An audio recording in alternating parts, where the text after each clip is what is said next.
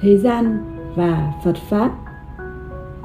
Trong thế gian, người ta chúc nhau vạn sự như ý. Còn trong phật pháp, người ta chúc nhau ý như vạn sự. Đường lối của thế gian thì có chỗ không giống và cũng có chỗ giống với phật pháp. Thế gian pháp là đường lối của con người của xã hội. Nó là thế giới do con người xây dựng nên theo những niềm tin, quan điểm mà con người cho là đúng đắn, vận hành theo luật pháp của con người đặt ra. Đã là con người, nội tâm sẽ có đầy đủ hạt giống, thiện, ác, đồng nghĩa với việc nhận thức, sẽ có sự phân chia nhị nguyên, đúng, sai, tốt, xấu, được, mất, hơn, thua. Vì hạt giống của mỗi người không giống nhau, do đó thế gian của mỗi người sẽ không giống nhau nếu muốn sống chung với nhau, người ta cần thiết lập luật lệ. Ai thiết lập? Một nhóm thủ lĩnh thiết lập. Dựa trên những danh nghĩa nhân dân. Và rồi sao? Thế giới này sẽ vận hành theo tâm thức của một nhóm người dẫn dắt. Một số người đó sẽ có xung đột với những chuẩn mực của xã hội chung. Một số người từ từ sẽ được đồng hóa. Một số người sẽ bất mãn, chống đối. Một số sẽ bứt ra và đi tìm con đường riêng phật pháp thì không dựa trên quan điểm của ai cả.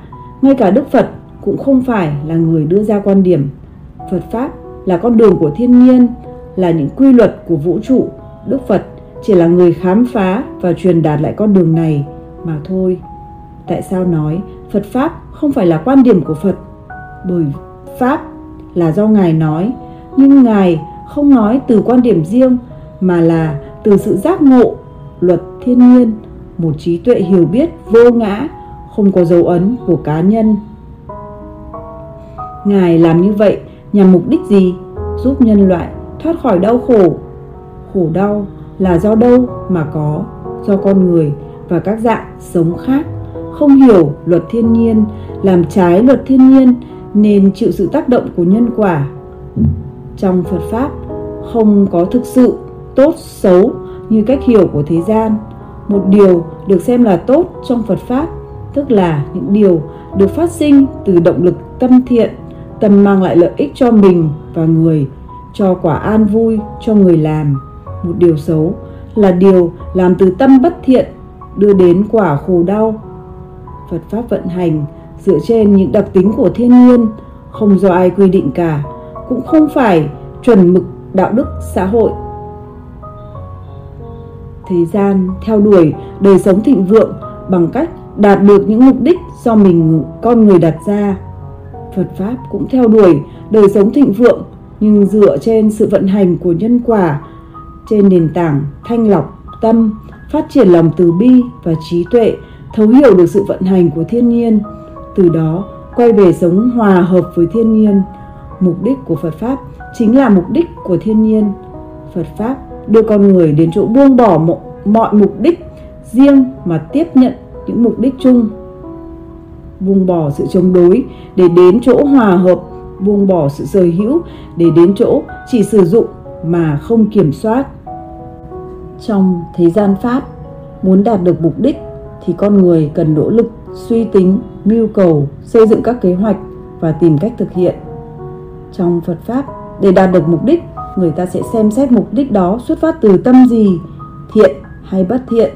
Vì lợi ích của ai, có làm tổn hại ai không? Nếu mang lại lợi ích cho tất cả, thì người ta sẽ gia công, gieo những nhân thiện thông qua lời nói, suy nghĩ, hành động và hướng phước. Thiện tới điều mình muốn. Một trong những mong muốn quan trọng mà phật pháp khuyến khích con người hướng đến là tuệ giác. Tuệ giác hiểu rõ bản chất vô thường khổ, vô ngã, tính không của vật chất và tinh thần, từ đó buông bỏ những tham vọng, không có lợi ích để sống thuận theo luật tự nhiên và đón nhận những kết quả mà mình đã gieo, bất kể đó là tốt hay xấu. Bằng nhận thức này, trong mỗi giây phút, con người sẽ có được những an vui do không có nỗ lực chống đối hay thất vọng trước bất cứ kết quả nào. Do vậy mới có câu chúc, ý như vạn sự hãy để mong muốn của bạn đúng như những gì đang xảy ra ở thực tại và sống mỗi khoảng khắc với tình thương ở khía cạnh nào đó Phật Pháp ngược thế gian Pháp. Nhưng ở một khía cạnh khác, thế gian Pháp và Phật Pháp là một. Đó là khi con người nhìn nhận thế giới thông qua con mắt của trí tuệ, con mắt của tự nhiên, con mắt đã được lau sạch bụi bậm của bất thiện và phân biệt. Thông qua con mắt trí tuệ, một kết quả của nỗ lực thanh lọc tâm, mọi sự kiện của thế gian đều vận hành theo luật thiên nhiên, xã hội hay con người cũng là một phần của tự nhiên, cũng vận hành theo tự nhiên. Có chăng dưới nhận thức của thế gian, với sự thiếu hụt về trí tuệ, con người đi tới chỗ nhận định sai lầm, ích kỷ, hẹp hòi, tự mình cô lập, từ đó tự tạo ra khổ đau cho chính mình. Nếu có thể sống trong thế gian với trí tuệ, con người sẽ hóa giải được những khúc mắc, bế tắc trong tâm và sẽ hiểu được sự vận hành mầu nhiệm của thiên nhiên. Sẽ nhận ra được đặc ân mà thiên nhiên ban tặng cho vạn vật và không mệt lòng tranh giành nhau nữa. Thuận tự nhiên, tự nhiên thuận.